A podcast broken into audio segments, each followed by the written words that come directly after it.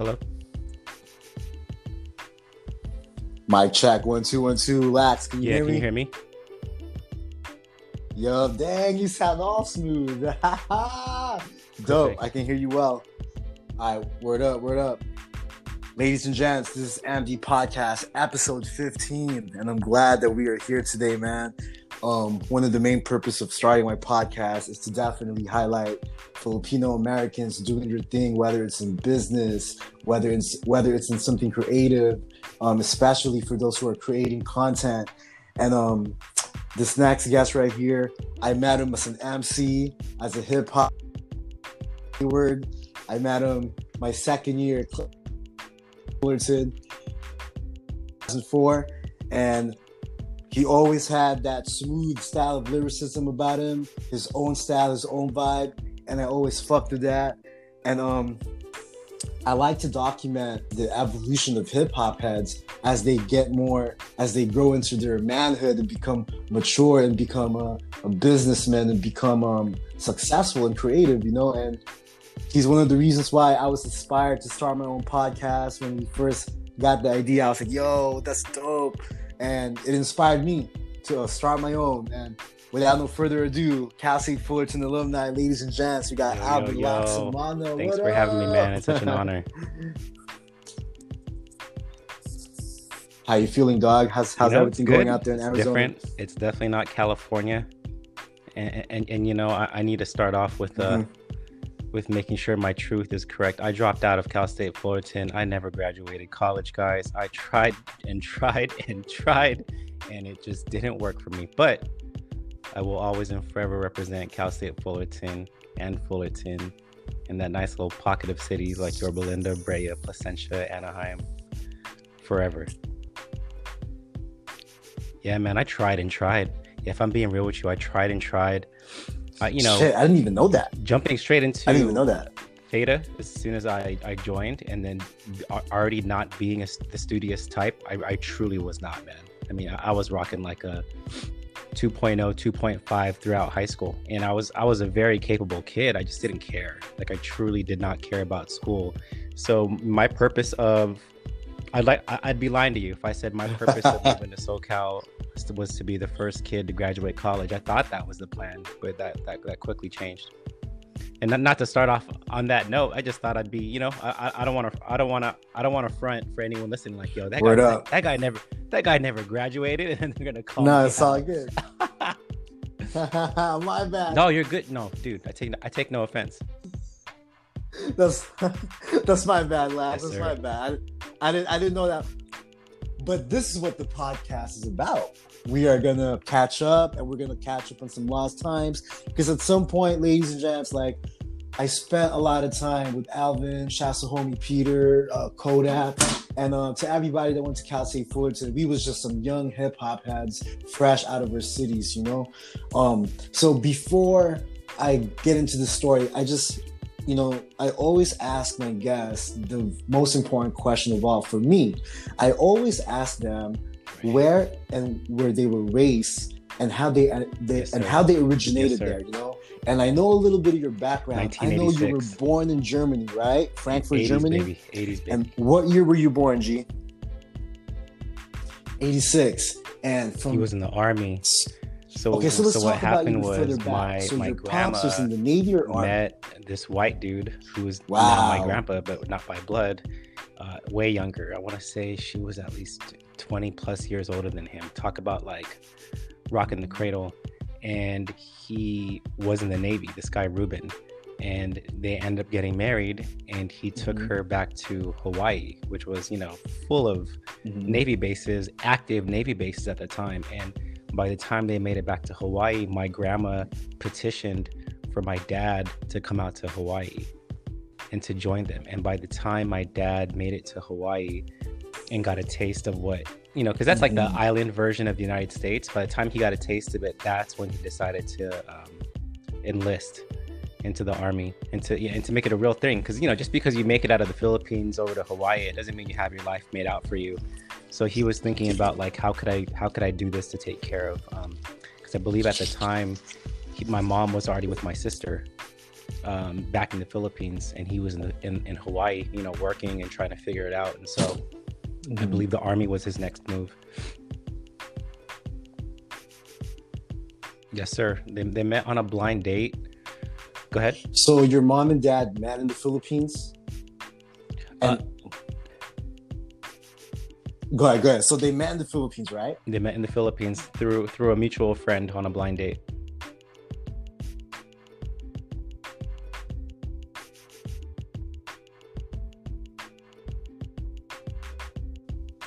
I, I think you're Yo, yo, cutting can you hear me? I can hear you. How now. about now? Can you hear me?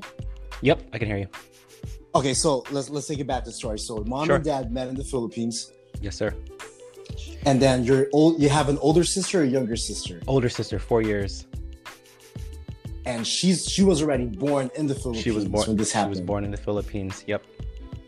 So by the time your dad joined the Navy, he already had a wife and a kid. But by the time he joined the army, he had. Or I'm sorry, the Yeah, army. I believe he joined the army right around the time my sister was born. Mm. because the amount of years he put into the military versus how old my sister is, I think they're equivalent. So I think that's how um, he was able to keep track of just how long. Because how old my sister is, is I believe how by the time he retired. I, I want to, man, I, I can't, I can't put a number on how many years he was in the military, but 20, 20 something plus years. Wow, and you only have one sister, right? One, Just one sibling. yes, sir. So basically, when he went to Hawaii, how old was he?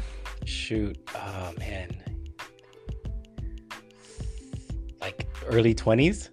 I want to say early twenties, man. He was young, dude. Or and then he was basically with to to to join his mom and his technically his stepdad. Exactly, exactly. It was like that, you know, that that opportunity of the American dream, right? And so, Mhm. not to say like, not to say that my grandma was using him, but sh- my grandma, you know, my grandma knew now that she was able to reap the benefits of my grandpa having, I, I call him my grandpa, uh, having his Mhm. citizenship. She, she she knew at the time too that she could use that to leverage petitioning her kids to help them get out of the Philippines, uh, which she did. Um, all four of her kids made it out of the Philippines. And I love hearing these stories about how Filipinos come to the country, bro. This is this is a trip. I love it. So, bam, your pops is in his twenties, and he gets stationed out in Germany at what age? What year? 1980 like 1985 i want to say because i was born shortly after they moved to the to germany and then i want to say we were in germany no more than two to three years before we went to So, the- but- before we went to the united states So, by the time he moved there, he took. So, when he moved to Hawaii, your mom and your sister didn't go with It- him. yep exactly and he didn't And and, then- he wasn't a part of the army yet He wasn't part of the army yet. And then when he moved to uh, Germany, uh, what did did mom and sister go follow him there, or it took a while for them to follow? that's when they were finally able to connect. And I, I believe it's because once he finally um, officially was a part of the army, he he was able to say, "Hey, I have a wife and kid back in the Philippines."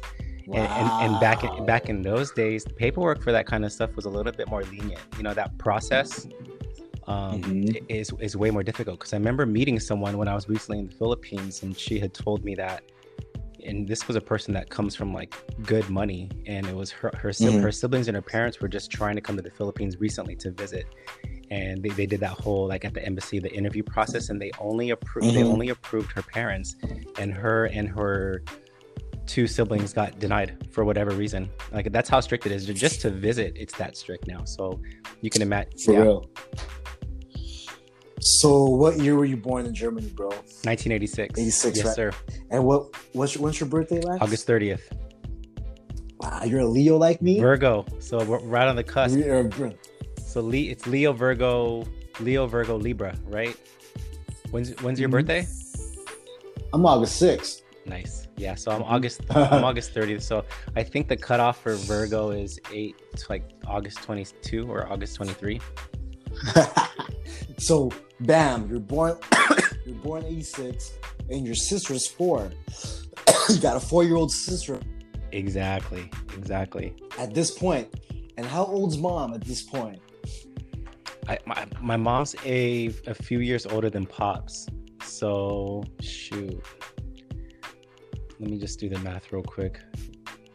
They're like in their sixties now. Uh, my my pops is 1963, and my pop my mom's 1960.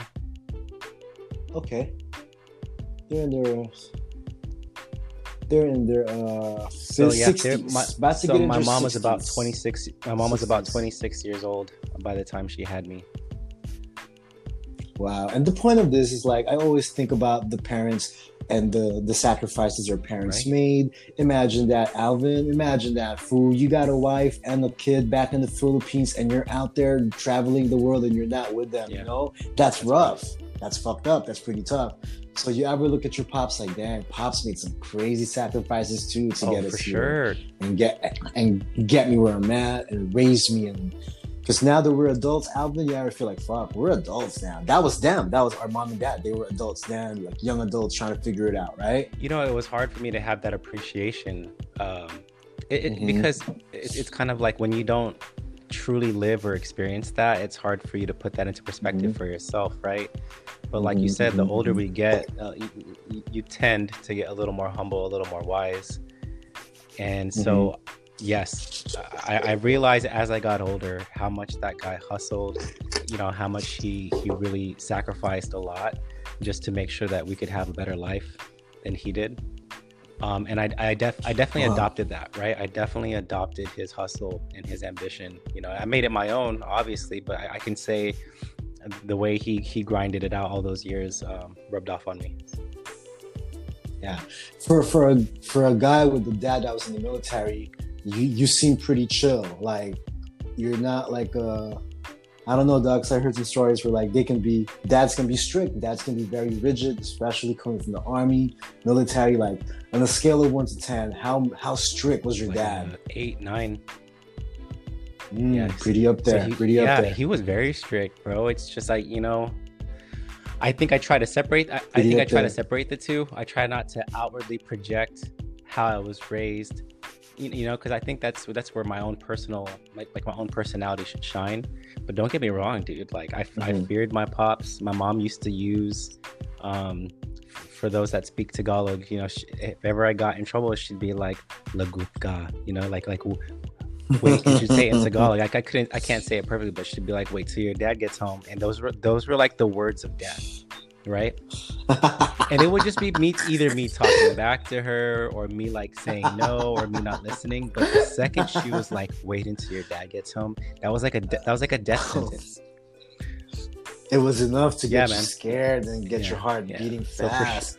and that's when you know. So for sure, I had Mhm. a lot of fear and respect for my pops. I, I did for my mom. It's just she wasn't as scary, right? Because like the most mom would do is like pinch, pinch, you know, pinch me Mhm, and mhm. like try to hit me with a slipper. But you know, it, it, it, it's not it's not the same fear. Shout out to mom. I, I love you, mom. Mhm. I'm just saying, like when that Hi, that, that the fear Mhm. of pops is a whole is a whole different thing, especially when they come from like it's true, man. That that military thing, man. and he's Filipino Filipino. at that. And he's Yeah. Filipino Yes, at that. Yes, okay. He's Filipino. And um, all right, bam. So what year did you guys move from Frankfurt, Germany you know, to I'm, Hayward? I'm fuzzy on the exact time frame, but I, I remember my parents telling me that we weren't. I was out of Germany by the time I was like two years old. So I want to say we were in Washington State by 19. Yes, First. I, I, I think I remember State hearing first. that we touched down in Texas first, just to kind of um, sort things out. But I, I wouldn't say we were in Texas for very long, like maybe months. You know, if you know, maybe Uh-huh. less than a year. I don't know, but that's not a significant significant part of my memory because we weren't there for so long. But I want to say I was like three, going on four, by the time we touched down in um, Washington State, and that that's where my dad was Yeah, so first Washi- stationed for sure in the United States. so how long were you guys in Washington Shoot, State? Um, three to like seven, or maybe like four years. So you so you spent some time in Three, Washington three to four State, years. Yeah, and then from there, Hayward. from there to San Francisco. so there to Yeah, Frisco and first. we lived on the Presidio, and so that was a military base that was still open at the time, and that was like Mm-hmm. 19. Shoot, 1991, maybe 1990. I want to say like 1991, Mhm. 1992 was when we moved to San Francisco. What was going on in your head, bro? Do you remember this? What was going on in your Uh, head?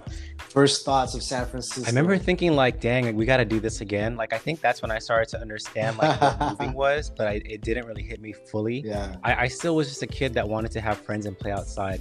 And the good thing about you know being an army brat or a military brat is there's always going to be kids because there's always people moving around just like you. So it was not too hard to make friends.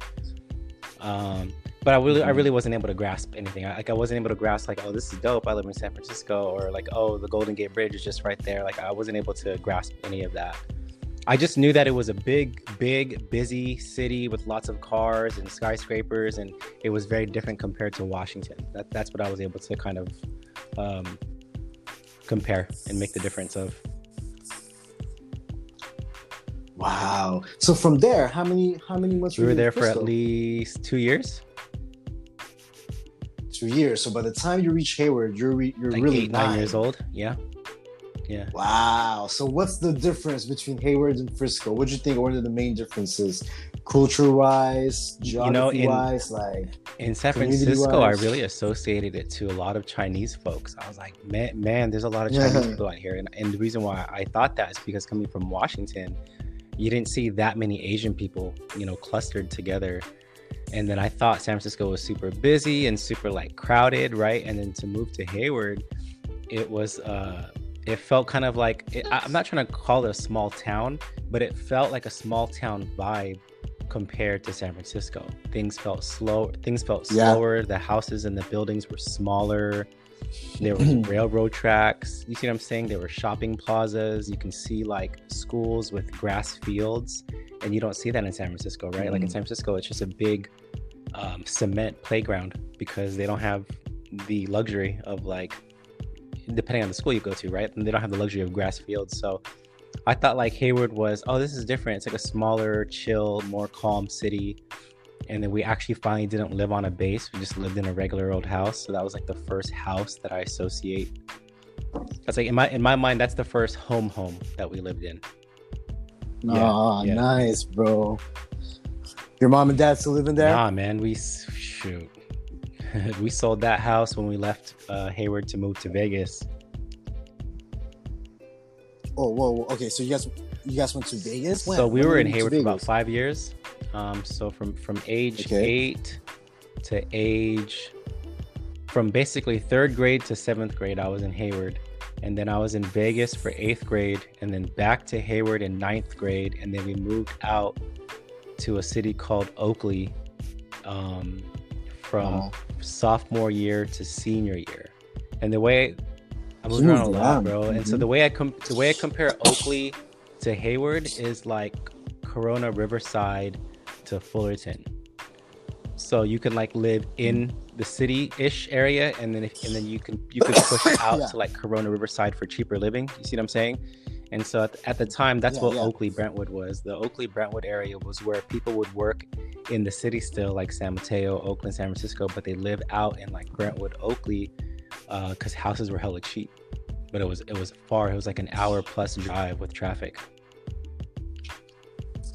moving around a lot, do you think in any way has it affected your capability to have some long time, long lasting friendships? How are you with maintaining and developing friendships? You think it's affected you in any way for the good or for the I'd bad? say for the good, man.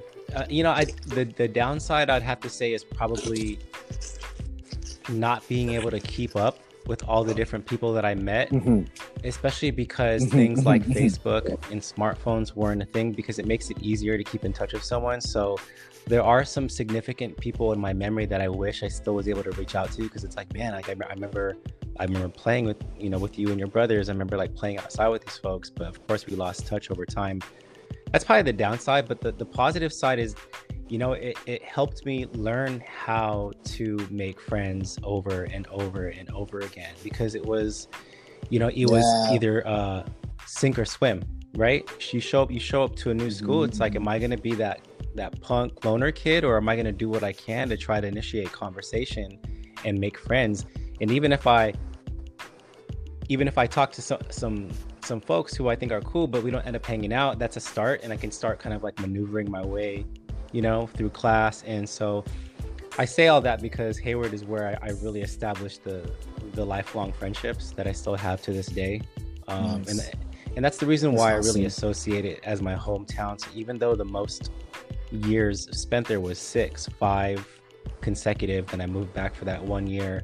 But just those six years alone, man, I mean, I, I built some some friendships that to this day I still talk to those folks like at least two to three times a week.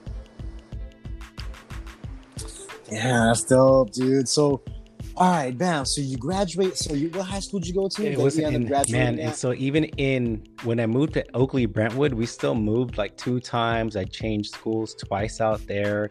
I graduated eh, from a school, a high school in Antioch called Deer Valley High School. And the reason why I even went to that school is I decided for my senior year to transfer there to be with my girlfriend at the time, like a punk, like a Mm. chump. So I already, I I already had made, I made like a little clique of Filipino homies. Shout out Renz, shout out Kayvon, shout out Lil John, Gabe. If you if you ever listen to this, like I, I made Yeah, some yeah. homies at, at the other school, but I had a girlfriend at the time, and she was like, "I'd really like if you could transfer to my my school for C because she was like, then we can do all the senior activities together. We can do this, this, and that, and um, and I did it. Um, but that ended up that ended up backfiring Uh-huh. on me because, uh, yeah, it just ended up backfiring on me. So, so you went to three different high schools. So first and so- freshman, sophomore year, you went to one high school. Yeah. Then junior year, you went to a different high school. Three And different. senior- so freshman, went- freshman, Dang, f- That's exactly. a trip. And so, freshman trip, was Tennyson son. High School in uh, in Hayward. Sophomore, junior year was Freedom High School in Oakley, and then senior year was Deer Valley High School in Antioch. And even like my ele- so like my junior high years was split up between three different schools. My my my ele- my Oh elementary God. years Yeah. was split up between one, two, three different schools. So like I'm, I'm telling you, like I moved around a lot, and so what you know, you talked about like long lasting relationships and excuse me, how it affected it for the good and the bad. You know, by the by the time we moved away from Hayward, I was fed up. I was 15. You start having that attitude and a stronger sense of personality. You, you know, you think you know what you want. You think you know what you want to be doing. So by the time I was 15, I was fed up, and that's when I started checking out of caring about my academics. You know, I just did enough to get by because I, I I was so unmotivated. I was sick of making new friends. I actually didn't like the area that I was in because it it was just too much. You know, by that age, it felt like it was too much, and I, I wasn't like, oh, I hate my mom and dad for this. I was just more like, this this situation sucks. So I got a job right away. Like at 15, I got a job selling newspaper subscriptions because I wanted to make my own money. I wanted to be able to pay for my own stuff. I wanted to feel quote unquote independent. Always been a hustler. Always been a hustler. Yeah, yeah, for sure. Um. So bam. Okay, uh, let me skip around real quick. So, at what point, dog? What's your earliest re- uh, recollections of hip hop? Bruh, And and whatever Hayward. city you land, like, Hayward. hey, so Man, how I- I old? wanna how old were I you was you like- first heard? When did Reasonable Doubt drop? That's that's it right there. 96. That's when I first. That's when I That's first listened to rap. My sister was the one that was buying rap and R and B CDs um, from like Sam Goody, you know, or Rasputin. Those were the places you'd buy it from. And so she brought home. In, in Hayward, there was this back house that they. I think it was must have been like a shed, but they converted it to like a, a, a, garage band room. The, the people that lived there before us, and then soon enough, we converted that to an in-law unit for my grandma and grandpa the ones that were living in Hawaii that my dad that helped my dad get out. Bless you. Be- before we converted that, it was just a big empty room. So my sister, we had a, a boom box in there, and my my sister and I were just playing in that room because we just used that as a playroom. And she played Reasonable Doubt, and the song that I heard that cha- changed everything for me was "Ain't no like the one I got, no one can." The one I you got. better. And I was just like, Uh-uh. what the hell is he saying? so this is 96 man so uh that was the first cd that was given to me by my friend i was in fifth grade when that came out so if i was in fifth grade you must have been in third So then I was eight. Wow. So I was eight years old. But here's what's funny. I think I still tried to keep my innocence. Like, not that I was like saying, oh, I, it's not like I haven't heard explicit stuff, right? Like my dad was watching R-rated movies around us. But what I'm getting at is I remember like buying the Space Jam soundtrack and loving all of those songs. I remember I remember uh, writing down all the lyrics to Gangster's Paradise by Coolio because I just Yeah, thought, yeah, you know, Yeah. minute after minute, hour after hour. Like I loved, I loved the way he was rhyming. So like, it was, it was just very like chill. You know, I like, I liked his chill style, and and I, I- I realized that I Mhm. liked kind of that like hood sound, but then I was still like leaning into things like the Space Jam soundtrack, which was like a bunch of random songs, which also, and around that Yeah, time that yeah, I, I yeah. also got turned on to um to R and B heavy because Keith, Keith, Keith Sweat Right, was doing right. it, Immature was doing it. Brandy, Ah, Monica was doing it, they SWV was know. doing it. You know what I'm saying? So know. Total was doing yes, it. sir. Yes, That's around the time that I realized the East Coast was popping. It probably was through Jay Z, right? That turned me on, and I was like, "What? Biggie? What? Uh, Mase? What? Puffy?" And then like, oh, and then there's this beef with Tupac, and that's what really led me into it. So, but I would still give credit to Reasonable Doubt. Jay Z is is what put, is what put me on. Okay. Sick. So, at what point did you start writing rhymes? How old were you, bro? Start writing some rhymes. 15 you know because it wasn't until 14 15 i want to say 14 15 and it was just the Yeah, homies messing yeah, around yeah. and then you know we we start like calling each other out yo you know try to freestyle try to freestyle and then so it came around to me and i'm not trying to toot my own horn but everyone n- noticed like holy crap you're pretty good at this you see what i'm saying like they pointed it out Yeah, yeah. and yeah, so yeah. you know, then we just like Yeah, we yeah. all we all started like hyping each other up, and it's like let's try writing some music. And I mean, I'm telling Yeah. you, I don't, I don't know where those songs are, but they were trash. They were trash, bruh. But I, I'd say around 14, 15 was when I first tried. And and you started off freestyling first. Like you were definitely freestyling. Yeah, see what I'm saying? You're you're you come from that real core of hip hop. Like people who can freestyle, I think the next challenge is to And translate that- that. that's always been a challenge for me, you know. Like so, prop, props, props to the to Mhm. the homie Marlon D, man. Oh, thank you, thank you, man. Um, so hold up. So senior year, it's time for apply for colleges. What the hell is I going said, on? let me- mind? Or Yeah. junior year. It was Mm. actually junior year. Mm. We started applying for colleges. So senior year, you got to figure it out. What's your plan? I was Like, what are you thinking, thinking I think? I want to get away from the Bay Area. yeah, yeah, yeah. You're ready. Ready you're to you're again. ready to move again. And and, and really it was it was really on okay, that so- rebellious tip you know i just in my mind i was like i need to get away from dad's rules. I, I need to get out from uh, under dad's house so i can be my own man.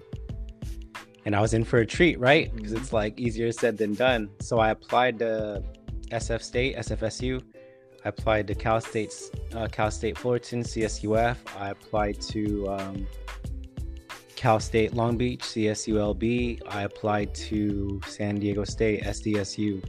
You- Definitely got denied by San accepted at? Diego and Long Beach. Grades were not good enough whatsoever. Got accepted into SF State and Cal State Fullerton. I had a, I had a So choice. you had a choice. I had a You're like, choice. I'm gonna get the fuck out. So you land in Cal State Fullerton 2004. All right, ladies and gents, I'm gonna I'm gonna paint you guys a picture. This is where I come in. So, so we are in Cal State Fullerton. This is my second year, and uh, I am part of the Filipino PASA. American Association. Pasa. It's called uh, PASA. And we, we always hang out. Shouts to everybody. Shouts to all the alumni. What up? What up? Um, shouts to th- uh, TDB. Yo, shouts to Baby shout. Slum Delta. The whole, the whole, the whole crew. Everybody. So we always kick it downstairs at the spot at the spot called TSU Underground. at the pub. And uh in the underground. And we always go there every time we're killing time between classes. So of course we're you know we're freestyling. We're, we're just our homie eves and jeff was beatboxing. I was rhyming. And then next thing i know i look to my left. There's a dude wearing an sf giants hat. Pop to the side you know and he busted in the cipher, and I was like, "Oh shit!" Like, okay. So I stood back and just let him. Like, I watched him go off, and I was like, "Oh, respect, respect." And that's how I met Alvin. You know, off that I met him rapping. So I'm always gonna I'll never forget that. And all right, so take take it from there. So you land in Fullerton. What's going on in your head? You know, bro? I'm in Orange County. What the fuck? I, I don't tell this Where story at? enough, but it's time. It's time to, to tell it because it's worth it's worth noting why I even landed in Cal State Fullerton. Yes, MD so podcast. what happened exclusive. here Let's was go. there hotel parties. We called them tellies in the Bay Area. Were were, were very very popular.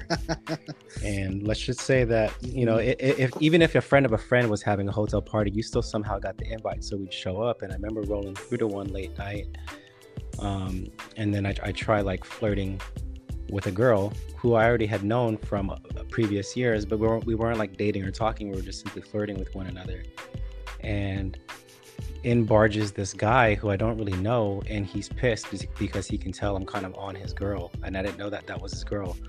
And Mhm. I, I, I later learned that they weren't even together. They just might have been like talking. And you know, the word talking back in the day, it still means Mhm. something, right?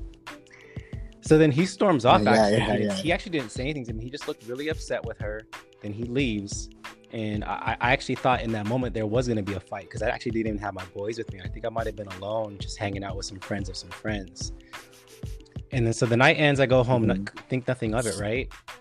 Then fast forward like a week or two, me and my boys th- are throwing a hotel party in Union City, and there's a lot of us. I want to say like 25, 30 of us in in in a, in a hotel room, and Uh, out of nowhere, the dude from that previous week barges into our party, and he's with like three homies, and he's like mean mugging us. So like literally, he showed up to the party to start beef.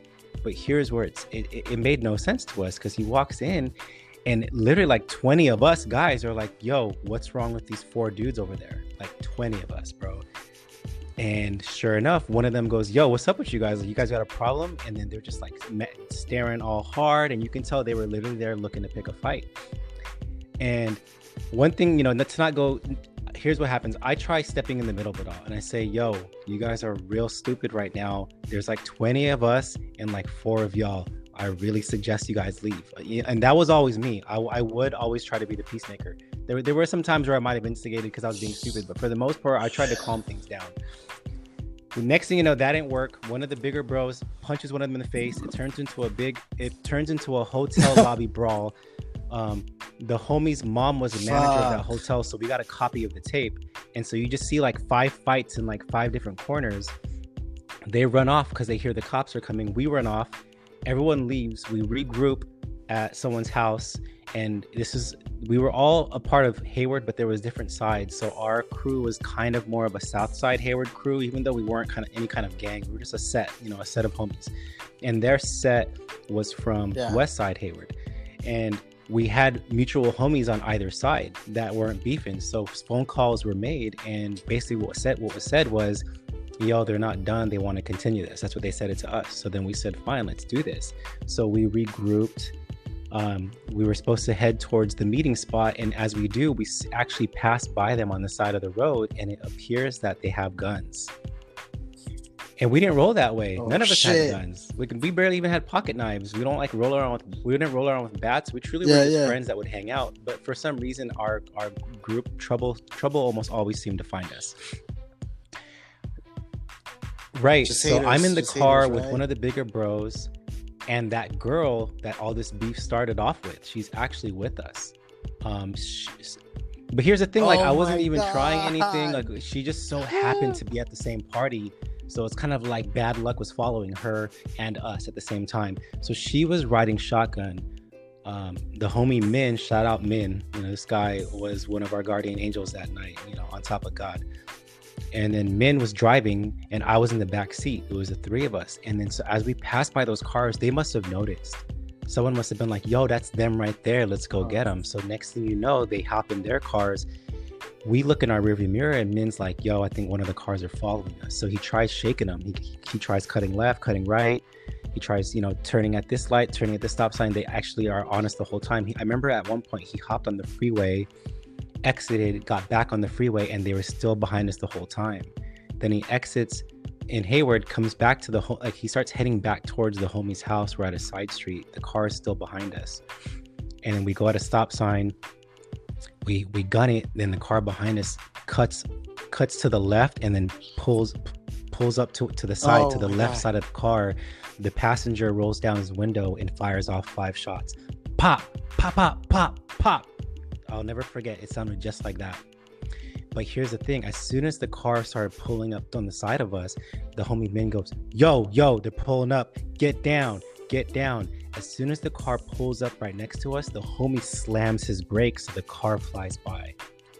Then, as soon as they fly by, the homie turns the car around and starts driving like a madman, left, right, right, left, left, right, right, left. And then, sure enough, they lo- we lost him. Then he slowly, then he slowly makes his way back to the homie's house, and we're like, "Yeah, they shot at us. They were chasing us." And when we examined Min's car, and only one bullet hit the front left fender, the other four missed us. Wow.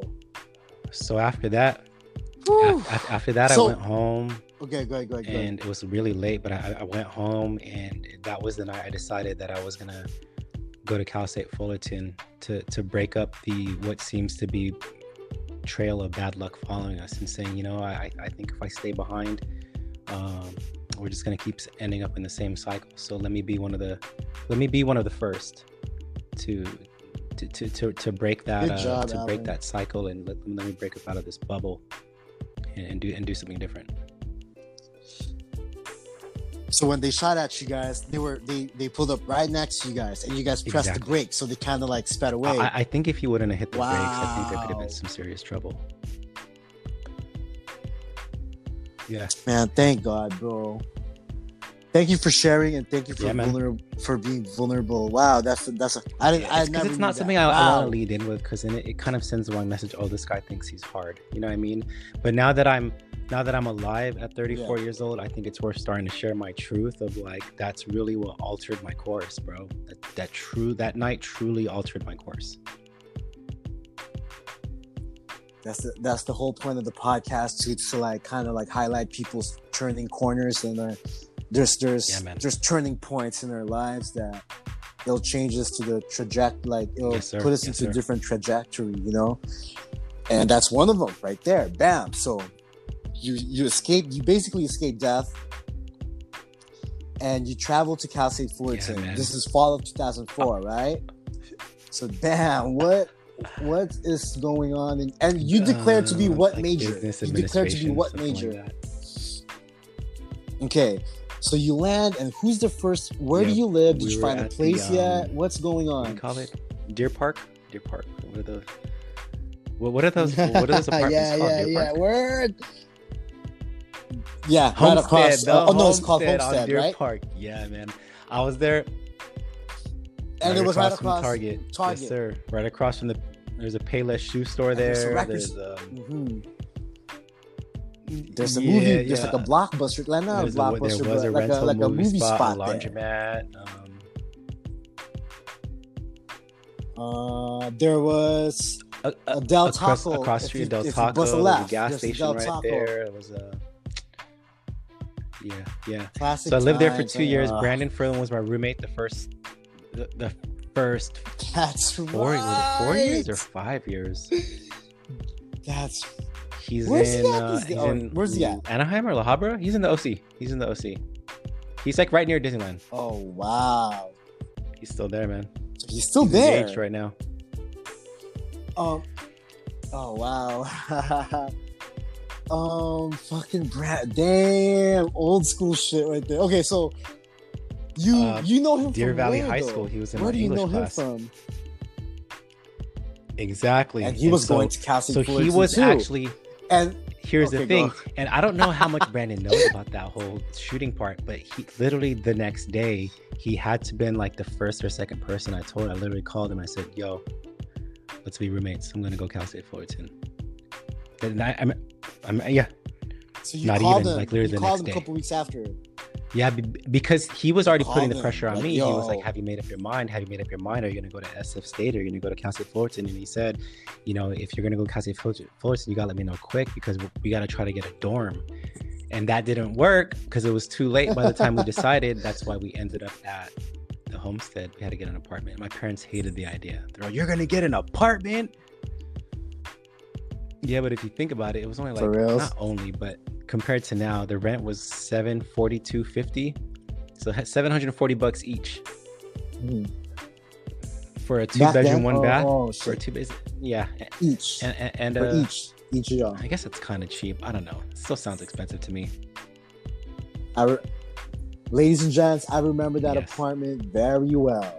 I spent a lot of time there too with Brandon and Alvin. Um, a lot, Yeah, a lot of freestyling went on. A lot of, a, a lot of, a lot of rap, uh, just going over beats.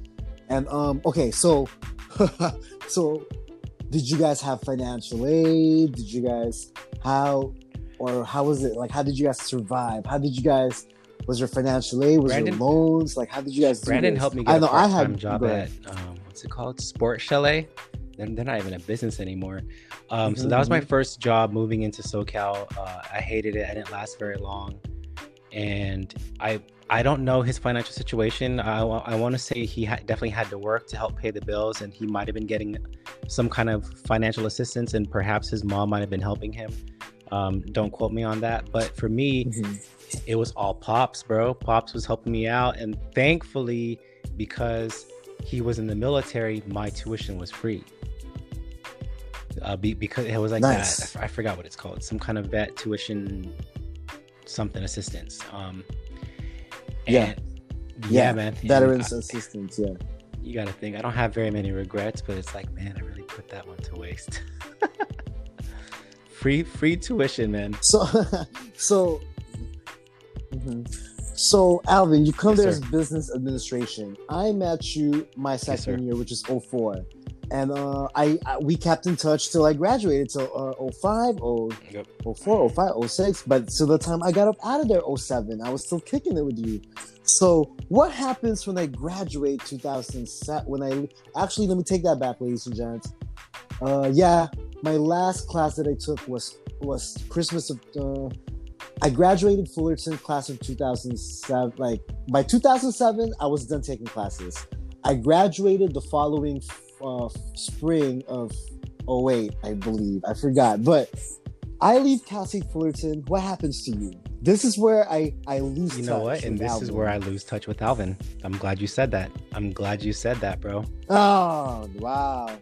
This is where I lose touch. I I don't know. you know, I, I happened was just. I was living a What fast, a fast, young, stupid life. You know, I, I, I, Mhm. Oh, by the way, ladies and gents, I skipped something very important. I skipped something very important. Fall of 2004, you pledged Yes, for Theta Delta sir. Beta. Okay, let's take it from there. What? Let's take it from there. What's that? What's that experience like? I mean, I I was there. I was there. I saw it firsthand. But for our listeners, all right, you joined the fraternity, and then how was that? I like honestly. I didn't think I'd ever be the fraternity type. Um, I honestly did it because my dad told me not to do it, and so I, that just shows you how rebellious I was. I, I really was that kid. So if you, if there was a fire burning to the right, and you said don't play with that fire, the second you turned your back, I was gonna go and play with that fire. That was just the way I did it. Um, so you you joined the fraternity fall 2000. first This is your first know, year, dog. Yeah. You joined it. Wow. So Yep. you got in that fall. You got pledged. So by the time spring came around, letters. you already Little had your 18, letters. eight- little 18 year old kid You had your letters from from Hayward. Like I was from Hayward. being from the Bay was a very new thing. It- yeah, Rolling I mean, Dolo too. Rolling Brandon was Dolo. there, I but mean, he, wa- you know, he wasn't exactly. Brandon, so but I, I Rolling to Dolo hold for it the most down, part. and it wasn't until uh, fall 2K5 until three more heads show up from the Bay Area, and then we start kind of growing our little family. But you know, it was different. Uh, people called me Jiggy a lot in the fraternity. They're like, "Yo, you Jiggy," because I used to wear like do rags still, so I was still sh- I was still shedding the the the oversized clothes and and and the like that that 50 cent swagger that I was like holding on to from from the the end of my high school days and And so I, mean, I still did like the hat cocked to the side, but then the shirt started to fit a little bit better. The the, sh- the pants started to fit a little bit better, and you know, I'd say even though I, I can't attribute like educational success to the fraternity, and I'm not trying to either place educational failure on the fraternity. Um, what happened is they quickly bro- broke me out of my shell. Is they showed me that I had a voice. They showed me that I had the ability to lead. They showed me that I was I was able to take like a fire inside of me and kind of spread it and and let people follow along and, and kind of build that that cause that people want to follow and you know we went on a long run man like um, what happened was the old school bros in the fraternity at the time were worried about the future of theta because a lot of them were starting to get old and tired. And old and tired you know what that means? Like by the standards of today they were still very very young but you could only you could only stay so active running those board meetings and all that for so long. You know what i mean and so um, I yeah, I yeah. was a part. I'm not going to say I did it or I carried it on my my back. I'm not taking that kind of credit. I'm saying I was a part of that torch, that collective torch that that was reignited, and we we we ran with it. People like Alvin Wynn, Narvian Terrachote, Dion Bagaporo, you know, um, Alvin Anold, Derek Cakeley and like th- those are the names, you know, and then Jeff Rockwell. Like there was a lot of us that like pushed this thing forward. But be- before that, I felt alone for a solid, for a solid year. I felt like fish out of water, and and just trying, just trying to yeah, adjust yeah. to my surroundings. that was one of the hardest adjustments because you you can call the Bay Area melting pot, Marlon, but you cannot call SoCal, especially at that time of um, at that point in time, 2004, Orange County was not a melting pot. There was still a lot of like separation. You could see it, you know, towards that wall on the other side, the black folks would kick it, you know, and then there was the whole, um, what do you call them? Uh, Panhellenic, the actual Greek Council, right? It was all white folks, all white folks, and they had they had the token Hispanics, they had the token blacks, they had the token Asians, but it was primarily white, and then there was us, MCGC, and that was a whole different world, right? And so you could still very much feel the separation. I didn't have a problem with it, but that took some adjusting because the area that I'd come from was a, a very big melting pot, you know, where it didn't feel that separated. So bam, ladies and gents, me and Alvin pledged around the same time, two different two different fraternities, but I kicked with them a lot. So you would see you would see yep, two yep. cats with two different sweaters on, right? Always walking with each other, always rapping with each other, always going to each other's events. He went to my event when I got pledged in to my uh, my ceremony, and uh, I would go to I would go fuck with him, like him and Peter, a lot. So like, okay, so that's first year. And then by second year, we're still kicking it take me to your second year of college. How was that like? Was it? Were you still wilding out? Was that, it like parties? Was that was like, prime time. Like what was happening? That was prime time. By by the second year, you got to think. I I was I was in a relationship. Um, but in terms of yeah, like, yeah, yeah, word up, word up, word up, word um, up, word up. my swagger, right? Word you know, up. I'll just call it my swagger. Like, Not that I thought I was like. Looking back, I thought it was hot stuff but now you know now that I, I think about it I, I, wasn't but at that time i did. So I, I, had like this confidence this kind of like my, my voice was developed in terms of like the way i could speak and sell. Like i was able to rush like no other whether it was a little sis or or a new bro. Um you know i was i was developing my voice in the meeting room yeah. so i was getting way more confident. I was able to help put events together um yeah yeah. so like my business my business, you know, my business savvy got activated savvy. along with having fun, you know. Because the first year I was, it was all new. Like everything felt like a brand new everything. So you know, especially when you cross, it's like okay, so the pledgeship part's done. Now you got to figure out how to be inactive and what's your purpose going to be, blah blah blah blah blah, right? And so it took about a year, and yeah, yeah, and that's when the fun started yeah, for sure. Uh-huh.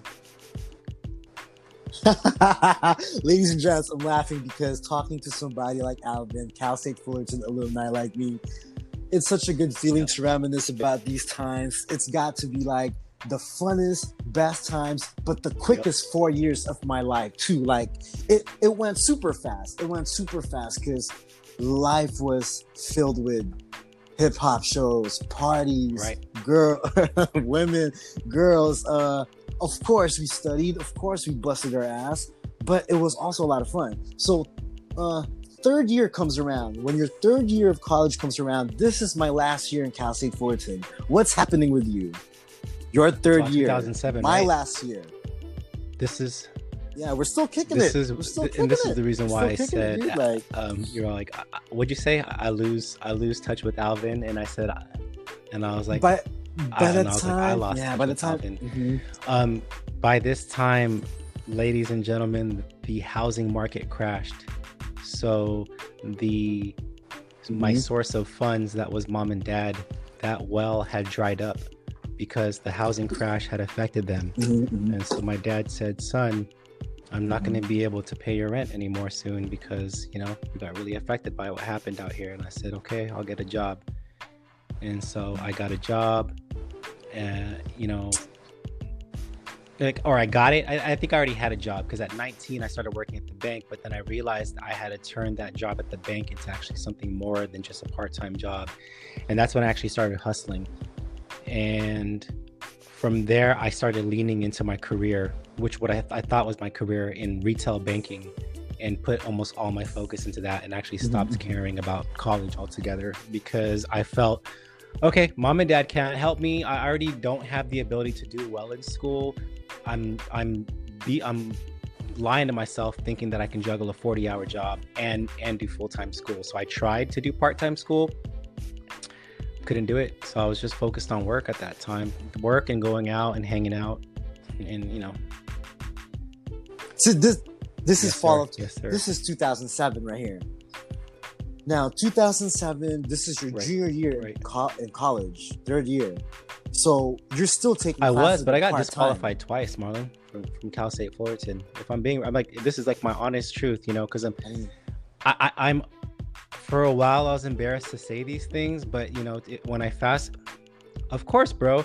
Thanks for being When I vulnerable. fast Thanks forward to where I'm at bro. here in Arizona and what I've accomplished, and this is not a flex, just saying to to know that I, I've I've made a decent life for myself despite those to despite those things. I'm comfortable to share that truth too. And this is not me trying to turn people away from college, and this is not me trying to uh, turn my nose up to anyone who's all about school. What I'm trying to say is either way, you can find your way. You know what I'm saying? And I did, and I did. It, it took a lot of soul searching. You know, I, I had to hit rock bottom a, a lot of different times.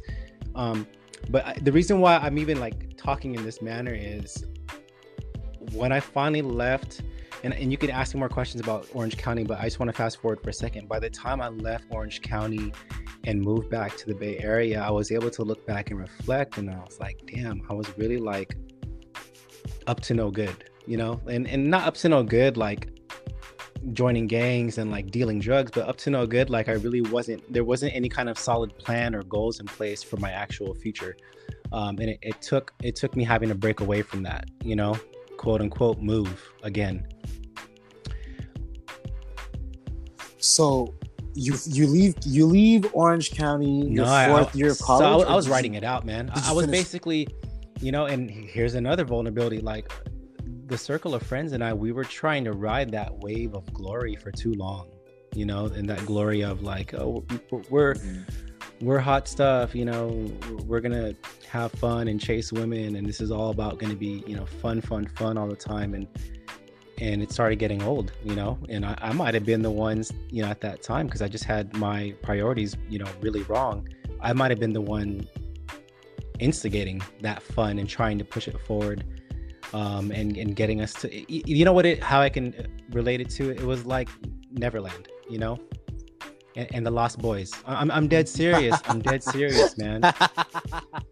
And Oh, no, you're no, you're good. Like Okay, the, the- I, I take no offense at the laughter. It's funny, but I'm saying like I'm dead serious. That that's what it was like. Is it, it took a while for me to truly wake up. So it wasn't until shoot, dude, 2014, when I realized, man, these last these last three four years, n- none of these formulas I've been trying to do have have worked for me. Let me let me switch it up and let me break up out of here. So wait, wait, wait, Alvin. So you stayed in 2000 2014. 2004 to 2014 yeah i was there i moved i moved out of orange county uh, october 2014 So, okay, so by the time your fourth year of college comes around, 2007, Exactly. you're kind of like fading away from school. and You're just taking part time classes. and and throughout you I got disqualified, like, disqualified. twice within the first two to three years, and then from there I was just trying to get my my classes and credits at FJC, and even at FJC I sucked, man. I just I wouldn't show up, I wouldn't care. Go ahead. Wait. My bad, dog. When you say disqualified, how do they do it? Like Exactly. they disqualify us because of our GPA, or how did they? Oh, so you so they so it's basically Yeah. like and then so I way, oh, petitioned you're my way back in. Like, like, sure enough, and so one of the one of the recurring themes for me is I've always been the type to learn the hard way. You know, I would do. I, I don't know why. I'm always attracted. It's not like I I know it coming into it, but for whatever reason, I tend to do things the most difficult way possible. And so I got kicked out once. Then I got they took me back in, gave me another chance, and just dropped the ball and got kicked out again. And then was forced to go to FJC where I, I really had no success. You know, I, I might have passed a, a couple of classes, but ended up dropping most of them, if not taking a really bad grade in most of them. Like I'm telling you, if, if I if I could tell you how many real. times I So- tried the college route, I tried at least ten times, fifteen times. You know, like trying meaning like re-enrolling, re-enrolling, re-enrolling, re-enrolling. It just it never worked for me. For me, Mhm, mhm, mhm. And then from so so like from 2004 to 2014, like what was happening from 2007 to yeah. So 2014? like you I were was just working, working, at Wells. Fargo, and I, I decided to finally try to climb the the corporate ladder. And so that was the first time in my life that I ever took a job serious to the point that I was like I was getting promoted like every six to nine months.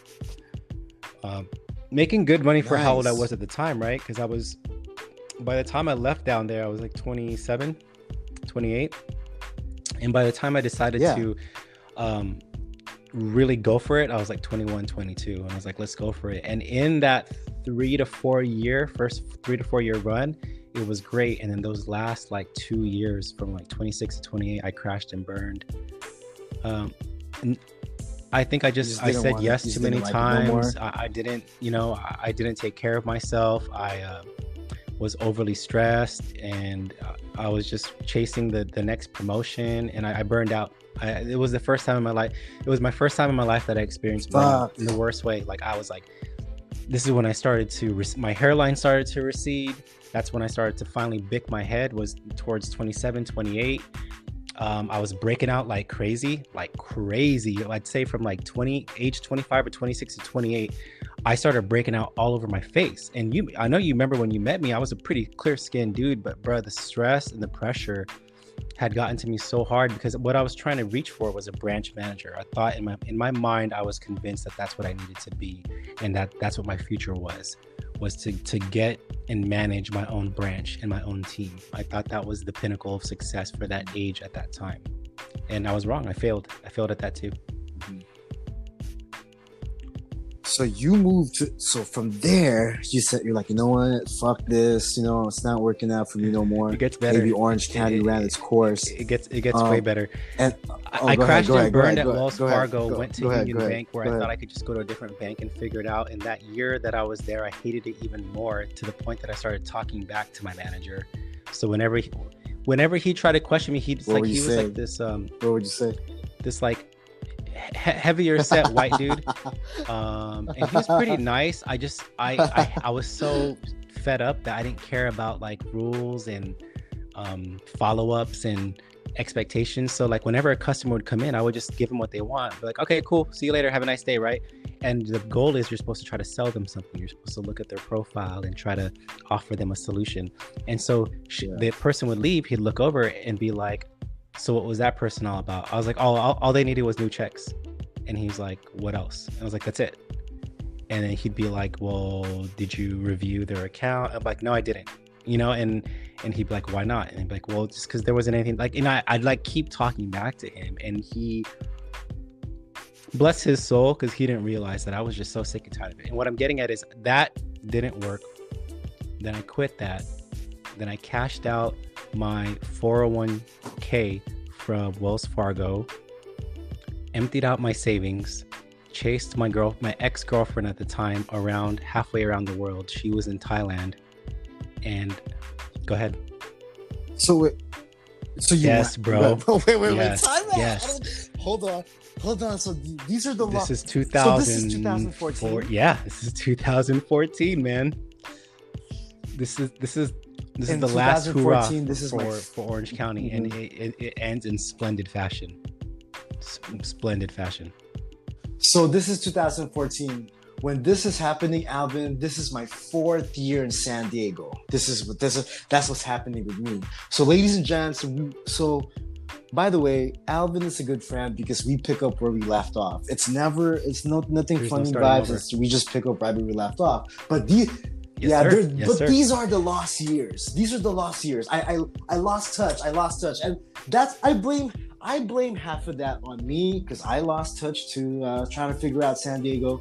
So you're chasing your ex around the world. What do you Yeah, mean? Like so she went to Thailand Thai. and followed? She is Thai. Shout, shout out my ex. No hard feelings. I- I, still got you know much respect and love for you in that in, in the sense that I just hope you're doing well.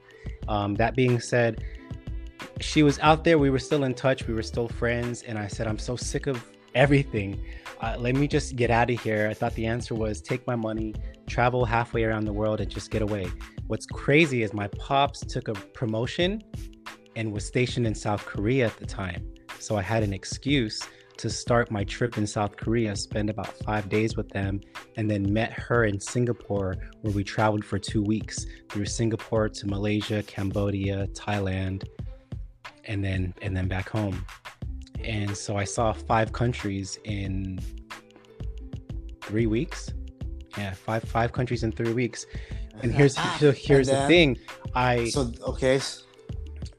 I love Right, this I'm telling man. you, you're a and- trip, Alvin. You're a trip. And so a I'm out there trip, and I knew what was waiting for me when I got back home. A whole lot of nothing, a whole lot of no money, a whole lot of no savings. I was already falling behind on my payments. Like I really, I'm telling you when I when I'm telling you I learned the hard way, I was digging a, a gigantic hole for myself.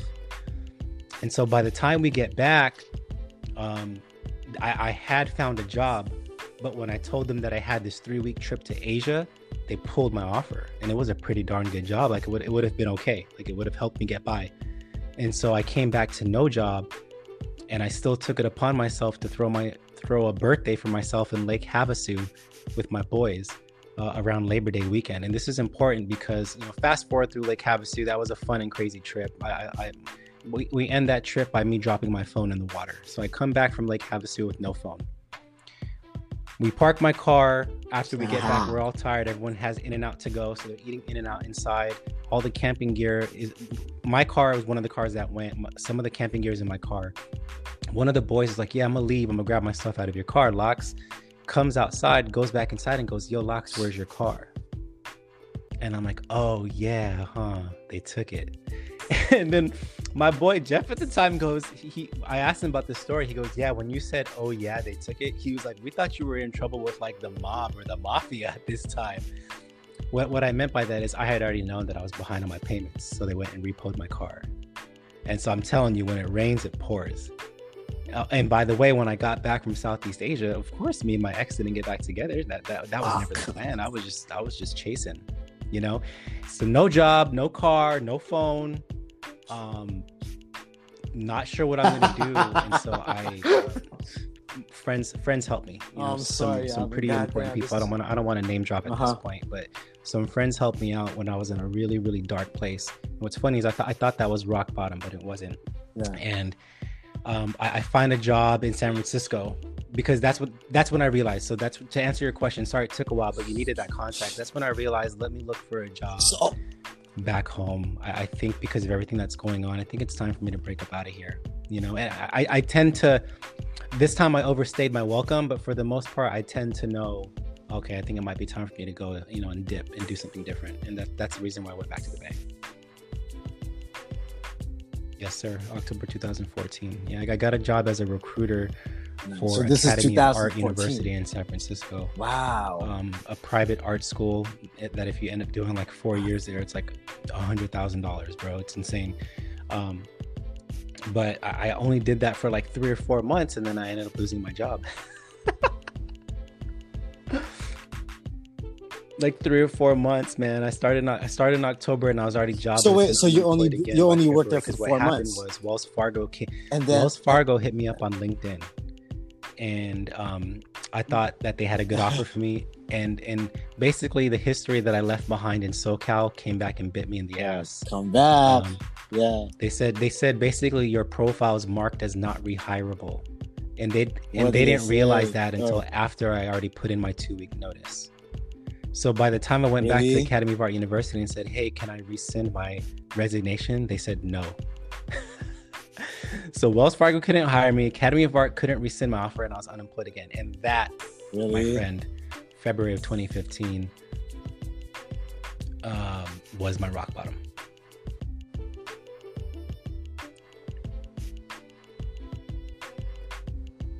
Ah, bro. So this is 2015. Goddamn. Okay, ladies and gents, this is a turning point. Like, and I hope everyone that's tuning into um All Things Fresh podcast. I hope that we can share this episode to your uh, your your listeners, your fan base, because they need to. This is this is crazy right here. I, I didn't know this Alvin. I'm sorry. I'm in hey, and as a bro, friend, bro. Li- Like I told you I should before have this been there, podcast, I even take for a phone call to you know, check in, it's. It's My just bad. easy for me to pick up the phone and check in with you. So you know, I I don't want you to feel like you, you need, need need to carry any of that. Nah, dude. You know, it, it was needed. What it was, bro. It was. I, I needed bad, to. I needed to take my head out of my ass. And and I, I go ahead. I got a rock. Nah, go ahead, go ahead. No, I'm saying I, I got a I got a couple rock bottom stories too. Um, you know, like how I ended up in San Diego was similar to your situation. Um, I graduated Cal State Fullerton 2007. I moved back to the Philippines for three months to visit my dad, and then by the time I come back to the U.S., I don't go back to Cal State Fullerton. I move back to the Ox.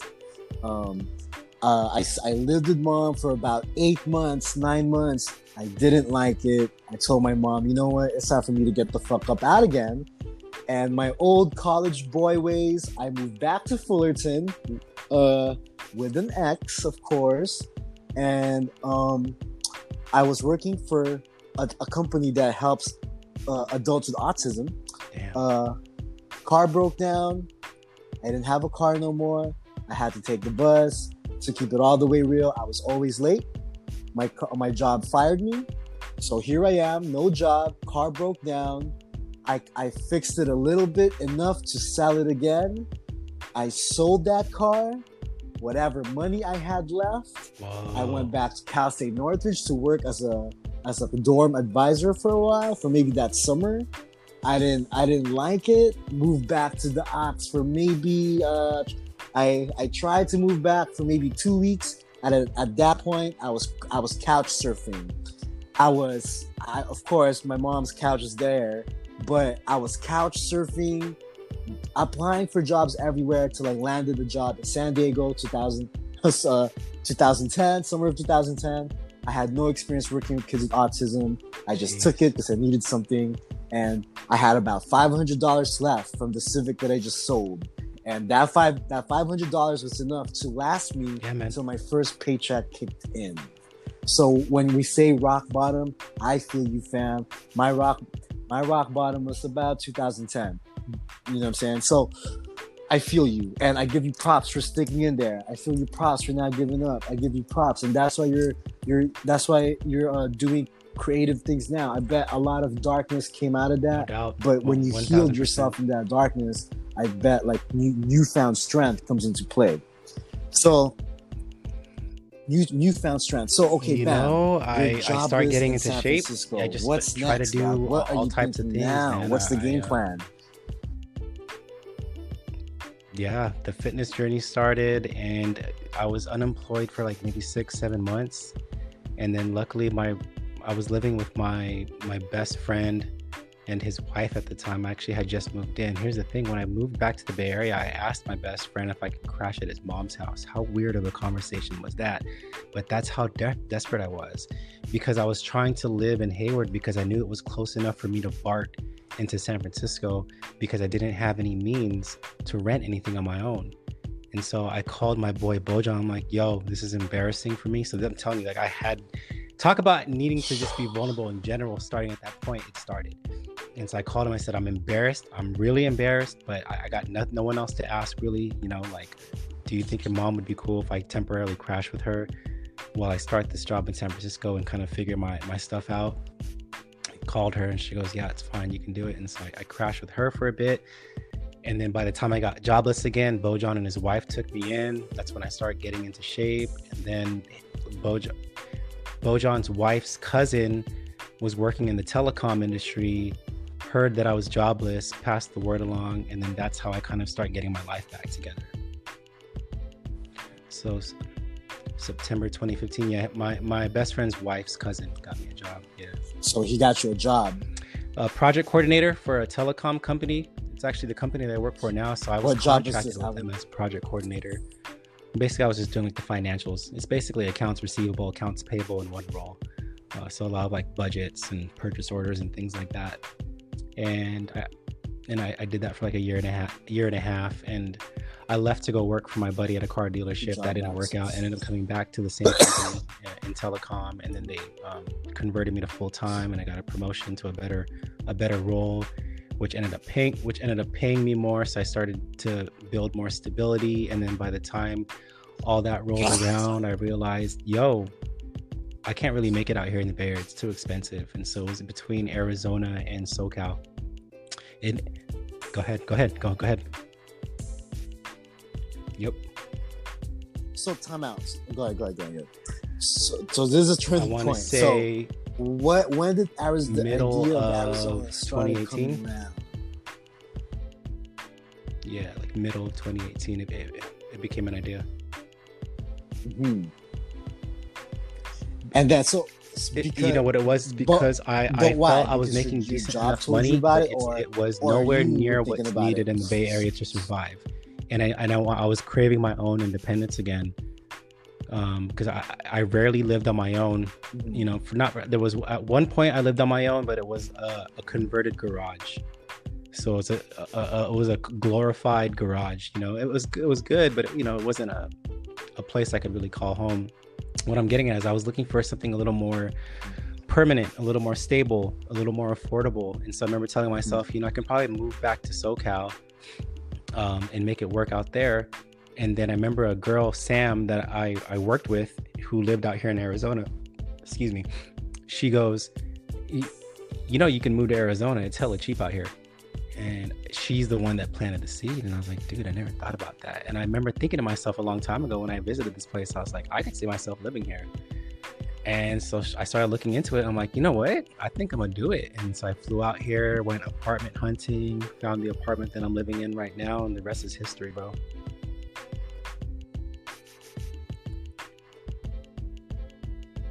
Yeah. So I moved here January so, okay. 20. So you you got the apartment, but you also and bought a house. It wasn't until three months ago that I put uh-huh. a deposit on the home that I hope to be living in in November. It's come it's coming up. So the first walkthrough is in a couple of weeks. Pretty nervous and excited at the same time. Awesome. Thanks, man. That's coming up. You That's know. coming up. Thank thank you, bro. Thank you. Congratulations. Yo, congratulations. Congratulations, bro. yo. To, to, to think about so, emptying wow. out my Ladies 401k. Sorry, that, you, are making me draw that comparison. The guy that Ladies and gents, 401k go ahead, go oh ahead. that like had nothing in his savings, that got his car repoed, is buying a house now. That's just a trip to me. I'm sorry. I'm sorry.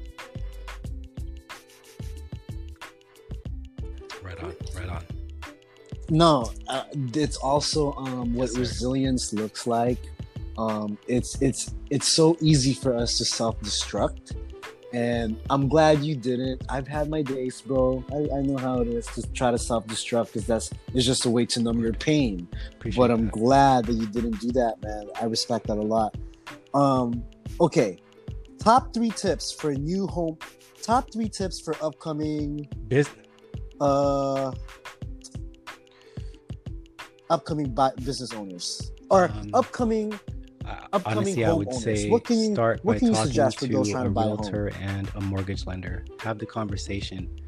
because that's your chance to be honest with them about what, what you're making, what your credit score looks like, Mhm. what your savings has. Mhm. And it's it's more than just that. So if you think that that's where the conversation stops, they can get creative with you. They can help give you a timeline. They can kind of tell you actually you're not too far off.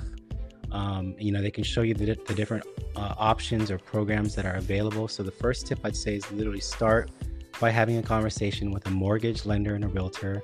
Second, I'd say is start saving. You know, and if you already if you already have a savings check, the third is you know start caring about your credit score because you know unfortunately that that does matter. You know what I'm saying? So it doesn't need to be perfect. I'm learning. It doesn't have to be the most excellent Dude. credit score. Obviously, the higher the number, the Uh-huh, better uh-huh. but don't don't rule yourself out just because you don't feel your credit's good enough because uh, to be honest they can work with a lot of different situations it just depends and you won't know until you have that conversation so those are my top three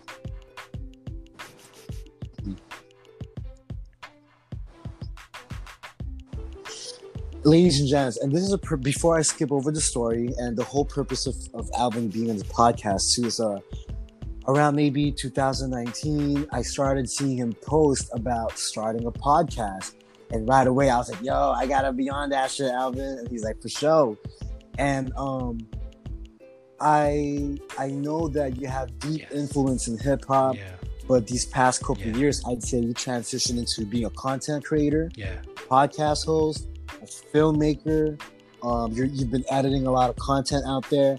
So, what was that transition like, and what inspired you? Because this is still creative, and I, I I believe it's an extension of your MC. you know, what I'm saying? what it you know how, When- that happens is when when, did you, this when start you finally in your head? there it is bro and i don't think i've ever said it like this when when you can finally wake up to a room to a place to a job to a situation to a bank account that's not really empty and that's not me flexing you know what i mean right? Because trust me i know what with i know what withdrawals fees look like guys. I know what negative balances look like. I'm like this is this is on some real Yeah. stuff. But when you can finally wake up and breathe that breath of fresh air in all aspects of life that creative Yeah. wave hits you again. And sometimes you know you have to decide which direction do i want to take it in and that's what hit me is i'm i'm ready to get back to my creative side but what does that look like? And i knew it wasn't the mic yet right? I knew it wasn't the mic in terms of music so i said you know i, I liked i liked video editing i just never had Mhm. professional gear. Let me try doing the um Mhm. the the, the iphone stuff you know and so that, that that's what it was. And then the iphone stuff led to getting a, a better camera which led to like some paid opportunities which led to me understanding what i do and don't want. Like i, I truly don't enjoy photography. I enjoy film and video and and the podcast kind of came from it because i wanted to start sharing other, other people's story plain and simple. It was like you know what? Pandemic hit. This is the time. You know people's stories matter now more than ever. You know we've had this conversation. We, we've had this conversation. Yeah. And so that's where that's where i'm at. That's where i'm at. Amen. Amen. Ladies and gents, I really suggest you guys peep All Things Fresh on Spotify, Apple, all the streaming platforms. Um, I was listening to the to the clips of uh of the episodes. yep, Um, I find a common Yes, theme. Everybody's been through some shit. Hello, can you hear me? Every every everybody's been through some shit, and it totally makes sense because the host itself has been through some shit and Yes, beat that. Yes, sir. And um, it's crazy, huh, Alvin? How important good people is in our lives, huh? Be- because if it wasn't for them, who the fuck will help us up on our feet? Um, and I like how when you move back to, to your hometown, no, I like when how you back, didn't move back with your parents. Like, like, was- so when you moved back, was mom and dad to living there? Central California. I think they were like in the Fresno area, and then they ended up moving to down to Lancaster, and none of that was for me. I was like, I'm not trying to be in Central California right now, and I'm not trying to be in Northeast SoCal, which was like an hour northeast of LA. You know, none of that, none of that resonated with me, and it was a pride thing. So ever since I left home at 17, up until now 34 i've never moved back in with mom and dad and i'm not trying to say i wrote i'm not trying to say that was a goal it's just personally i didn't want to i didn't want to wave that that flag and be like i surrender i'm coming home mom and dad Now, is it, can that happen in the future? Yeah, of course, dude. I can't control what happens, and I might have to literally suck up my pride one day, eat those words, and move back in with mom and dad. Who knows? Um, but I've tried my, my, very best to avoid that. Um, yeah, so that's why that wasn't an option. They weren't. They physically weren't in the Bay Area when I came back.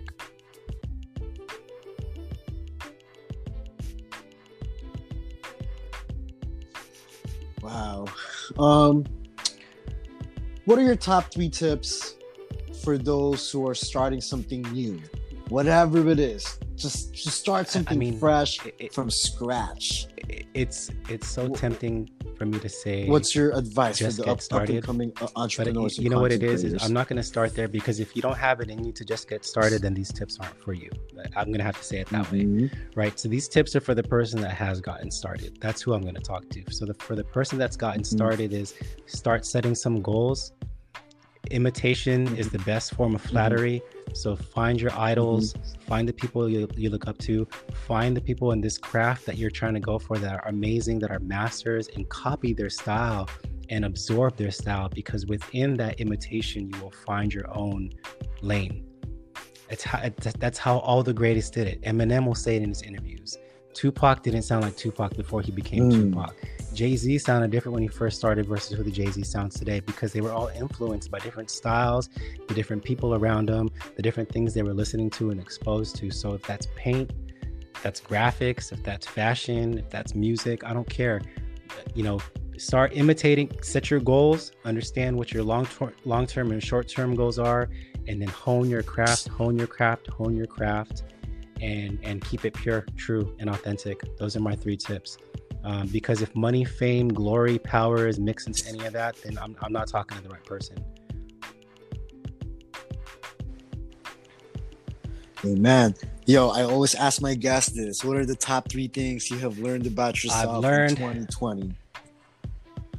Or just to, what, yeah, are you, what yeah. are you taking away from I've this year? Self care and self love are two different things, but they're very, very, very important the one thing that people don't really have a grasp on these days, or for the most part, is self love. Self care is pretty easy because you want to do things like take a shower, brush your teeth, rest, get a massage. But self love is a whole different thing.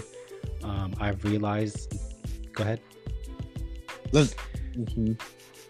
Go ahead, go ahead. Let's break that down, Alvin. What do you think is the biggest self, difference self, between self love is for me, right? Let me just speak for myself because I don't want to pretend like I know everyone's truth and situation for me, self love is not being so hard on myself. So me, for me, self love is not judging myself when I feel yeah. like I come up short, because coming up short, the idea of feeling behind or feeling ahead or feeling delayed, that's just something we tell ourselves because of the society that we're living inside of. It's not true. We're not late. We're not on time. We're just where we need to be you know and then when it comes to work Amen. and the hustle and the grind there's always these numbers and percentages and a quota or some kind of standard to meet that needs to be better than yesterday or last quarter or last week or last month don't let that be the reason why you don't have love for yourself don't be so hard on yourself you know you need to pat yourself on the back you need to tell yourself it's going to be okay you need to remind yourself that you did try as hard as you can and you can try hard again tomorrow but you don't need to beat yourself up for it that's self-love to me Amen. Even but yes, sometimes sir. even self care is hard for people.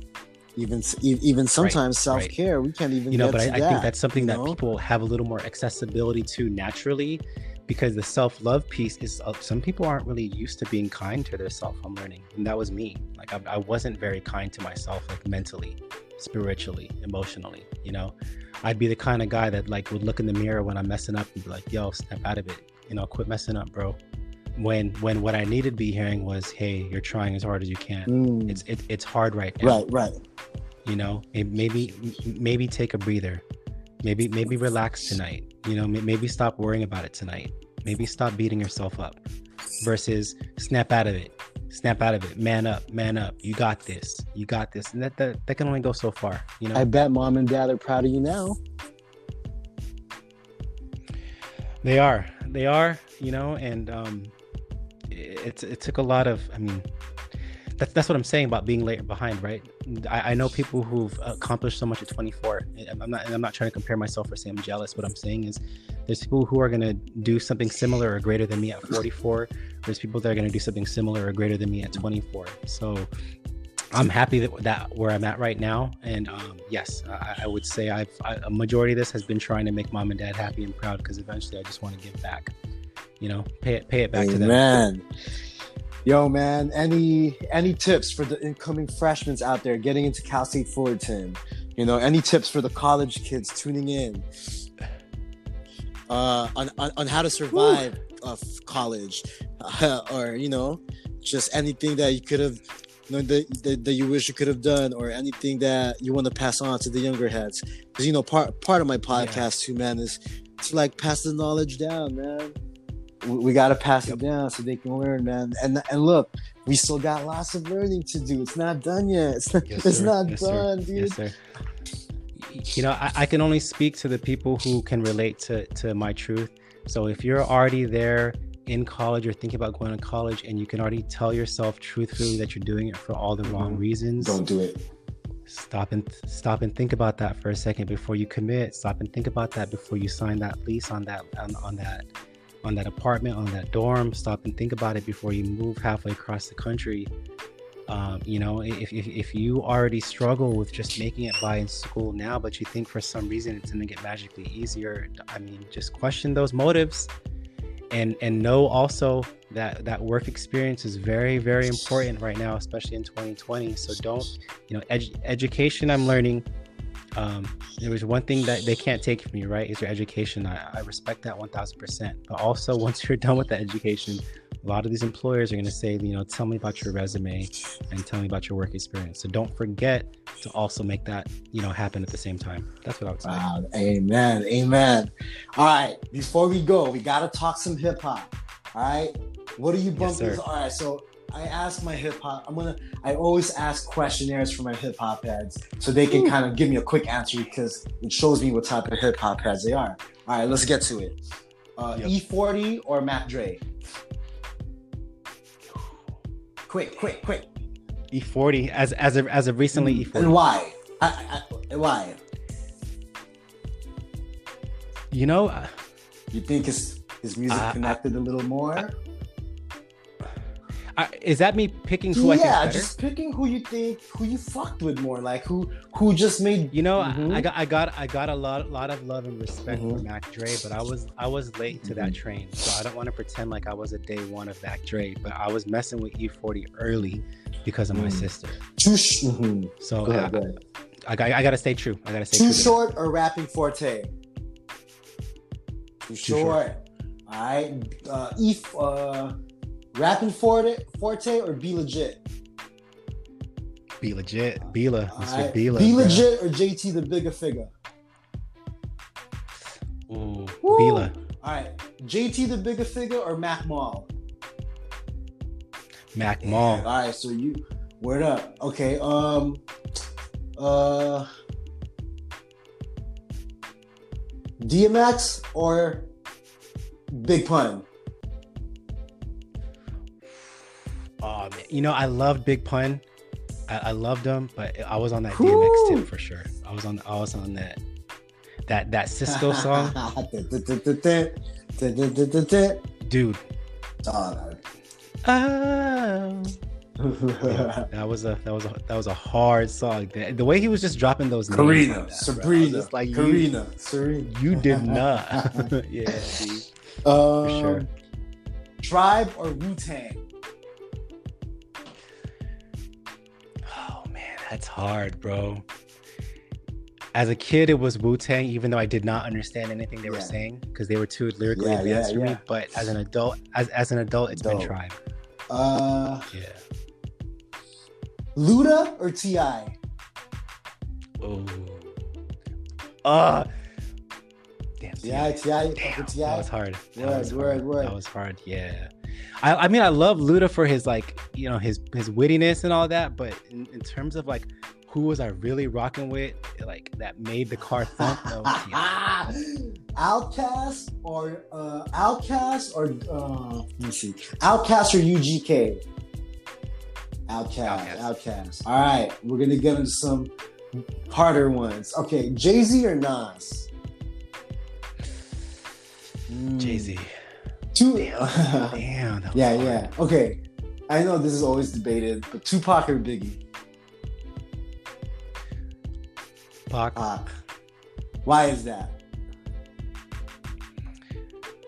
it, it was it was because I was able to Yeah. identify to his path, his path and his his Mm. area that he was around. You know, like oh man, this guy walked around the same parts. You know, he was at one point in, L- in L.A., even though I was in Orange County, but he was at one point in SoCal. He was at one point in the Oakland Hayward area. He messed with some of these underground Bay Area rappers that I like listening to today. So seeing that. Uh, infiltration. I, I couldn't say Biggie infiltrated in that way. You know, I just respected him from where, from the throne he was sitting on, from all the way across the. I nation. always wonder why Pac didn't make too many songs, songs in Too Short. That was kind of weird. that was a little. I weird. bet you there was some, uh, you know, I bet you there's some kind of tension there, or I don't know, because he fucked with everybody. I mean, for the All Eyez on Me, we got C-Bo, we got JT, we got E40 on All Eyez on Me, we got Rappin' 4-Tay, we got, Yeah, we, oh, yeah. I forgot, yo, Yeah. so Mac Mall or Richie Rich? I liked Richie Rich. I I felt like Mac Mall still at the Hey, end of the day. guess who called me on my cell phone? Who? This is maybe 2014. I'm doing laundry. My uncle boy was still alive. My cell phone rings. My cell phone rings. I go, hello? Yo, what up? This Rappin' 4-Tay. Can you please talk to Marlon D? What? I go, oh, and I was like, and I'm, I'm, I'm here I am with my uncle, right? I go, uh, yeah, yeah, this is Marlon D. Yo, what up, man? This Rappin' 4-Tay. I heard you got the plug in San Diego. I go, I go, I go, yeah, yeah. What's up? Because uh, we were trying to throw a show, and someone asked me if I can get connects for Rappin' 4-Tay, and I know somebody who was his road manager. So the road manager gave him my number, so Rappin' 4-Tay called me, and um, yeah, he told me what he needed to charge, and, and he, yo, can you get that for me? I go, all right, let me see. So um, I asked the promoter if we can get that for him. The promoter said yes. And then I opened for Rappin' 4-Tay around 2014. he came out here. Um, That's wild. that's crazy how like that's that's just a random hip hop story, but That's so random. right. Hey, but it led to an Right. opportunity. and like I have a lot of respect for the Bay Area and the contributions. Um, what you think of this new Nas album? I'm gonna be real. I haven't listened to it yet. listen- you know, when it comes to a lot of the new music that's coming out these days, I'm gonna be real with you. At, at my current state, I have a hard time keeping up with the new stuff. No, that's all good. I have a real, I have a real hard time. Like I find myself coming back to the older stuff that I'm familiar with, but I, I, I'm hearing good things. I, I need to All right. listen to it. You got you got to check Conway the Machine. You just type just type Conway the Machine. Uh, you got to check out Westside Gunn. The, the new album dropped today, and check out the new Nas shit, and check out the new LOX. The the LOX got a new album. Just just some brand new shit, some brand new New York shit. Uh, uh, yeah, that's what I've been bumping. There's there's nothing, n- not a lot of good stuff comes out, but every now and then, good shit like this comes out. You know, Conway the Machine. uh, the other one you West? Side Gun, West The. LOX, All right.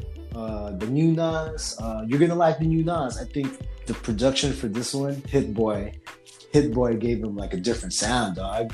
It's like, it's like 2020 current Nas, like what what he needs to be. I mean, he's not trying to sound like on no trap shit, but the beats definitely sound like all right. It sounds. It doesn't sound 1995, and that's good because it's fucking 2020. Like, it's good that it's a brand new sound. It sounds fresh, bro. Um, I will. no I'll doubt, man. Um, any final thoughts for the listeners out there, man? It's been such a pleasure, bro. And by the way, everybody, everybody tuning in, check out All Things Fresh on Spotify. Check out the website alvinlax.com. You can follow him on Instagram at Alvin Lax, and you can also follow the Instagram page of the podcast at ATF, right? Or at ATF? ATF, the podcast. And we're going to plug all that in, in the episode description.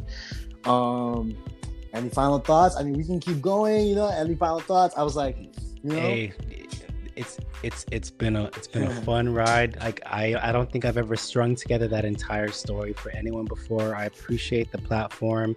You are the first person to bring me on to a podcast, hey, so uh, I appreciate the honor the honor of you doing that. I'm happy to have done hey, man. You. Thank you, bro. Uh, I'm very I'm very excited for what this guy Marlon D is doing. Make sure you guys continue to listen to this guy uh, and continue to show your love and support. I'm really excited for what you're doing here, man. And it, it's I'm happy to have you join uh, the world of podcasting because we, we need more of us. You know, we had we had this conversation. It's not a feast or famine, bro. There's there's there's enough space at the table for all of us to eat. So I can't wait to see. Thank you so much, man. Keep creating, keep creating, keep bringing out these real stories. Yes, People got to hear stories and I love I love how yes, your latest episode you broke down your history.